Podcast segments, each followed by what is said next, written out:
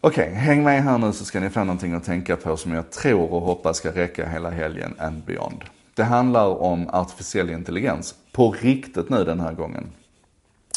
Go är ett brädspel som spelas mycket i Asien. Det är ungefär som schack fast på ytan enklare. Du har bara svarta och vita pjäser utan olika egenskaper. Men du har ett mycket större bräde och du har ett väldigt komplicerat regelverk bakom kan man säga. Så att det finns oändligt mycket högre komplexitet i Go än vad det finns i schack. Och det betyder att på den tiden när vi hade schackdatorer som kunde utmana och vinna över människor så var det fortfarande helt ouppnåeligt att en maskin skulle kunna vinna över en mänsklig Go-spelare. Det var till och med så att man gjorde realistiska beräkningar och sa att någonstans runt 2037 kommer vi kanske kunna fixa det där. Det gick mycket snabbare.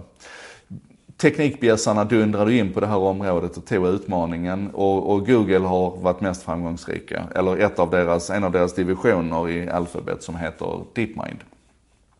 De har plockat fram en, en eh, Go-spelande dator, eller en Go-spelande funktion som man kallar för AlphaGo. Och 2016 så vann den, till hela världens enorma förundran, så vann den över en människa. Den då fjärde rankade eh, spelaren i världen. Eh, 2017 så gjorde man om tricket och vann över den första rankade spelaren i världen. Och man nästan förnedrade honom. Och det som var spännande med Go, det var ju att, eller med AlphaGo, det var att när man tittar på hur den spelade så, så imiterade den inte bara människor utan den spelade på nya sätt. Den är med. Den tog liksom eh, den här, det här speltänkandet till en ny nivå. Och att det är möjligt att det här gick snabbare, det beror naturligtvis på den tekniska utvecklingen. Och ett av elementen är ju Moores lag, alltså att transistorerna blir dubbelt så snabba och hälften så dyra vart eller vartannat år. Liksom, så har vi har en exponentiell kurva när det gäller processorkapacitet. Men mycket viktigare är att algoritmerna har blivit mycket vassare. Och jag, jag fick en länk ifrån Peter Krantz där, där man har tittat på det här med, det finns en speciell beräkning som man kan använda som benchmark säger vi. Och 1988 så med den tidens beräkningsmodeller och, och processorkapacitet så tog det 82 år att lösa det här problemet. Det var vad det skulle ta. Och om vi snabbspolade 15 år fram till 2003 så tog samma problem en minut att lösa med den tekniken och de, de algoritmerna som fanns då. Det är alltså 43 miljoner gånger snabbare på 15 år. Och tittar man på det här då så är det ungefär 1000 gånger av den här hastighetsökningen, den kan vi hänföra till tekniken, hårdvaran, processorerna. Medan 43 000 gånger av den här hastighetsökningen, det handlar om algoritmerna, att vi har blivit bättre på att skriva de här programmen. Är ni med på de proportionerna? Så algoritmerna är liksom, det är, det är där det händer saker. Om vi sen då tar 15 år till från 2003 fram till 2017, 2018 där vi är nu. Så har det inte gått långsammare med den här ökningen, den här hastighetsökningen. Utan tvärtom, vi är oändligt mycket mer kap kapabla idag. Och det betyder då att när, när det vi ska prata om nu då det är AlphaGo Zero som är den senaste versionen av AlphaGo.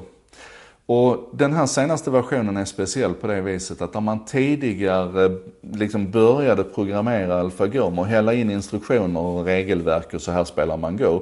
Och sen komplettera med tusentals spel som människor hade spelat. Alltså duktiga människor som har spelat partier för att lägga en grund av, av erfarenhet och, och kompetens i AlphaGo så startade man nu med ett blankt blad istället. Man startade med ingenting. Den fick börja från noll. Den hade instruktionerna på hur man ska spela men den hade ingen som helst mänsklig input, alltså inga färdigprogrammerade partier, utan den började från noll.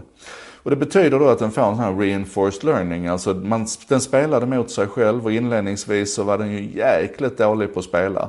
Men relativt snabbt här så lyckades den ju lära sig genom att kombinera exploring och exploitation, alltså att utforska nya områden som den inte har testat innan och att försöka exploatera och förstärka det som den redan kan och vet fungerar.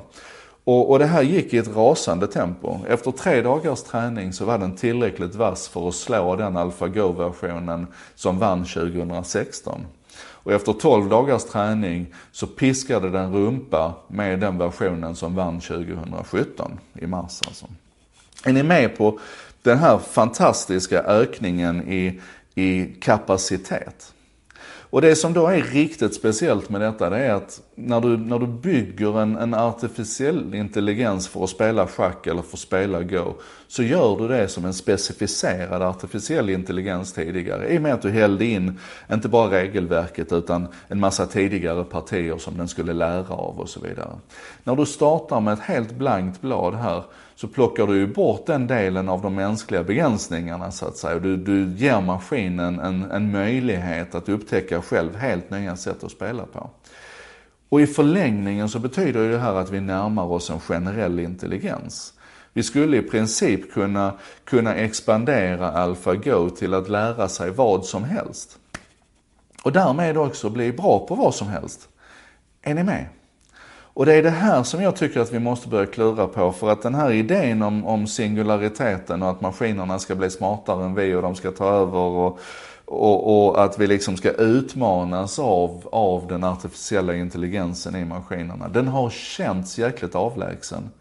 Men nu när jag läser mer och mer om AlphaGo Zero här så känner jag att vad fan det är kanske inte så där värst avlägset ändå.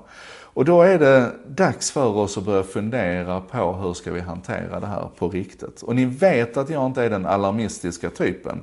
Ni vet att jag älskar teknikutveckling.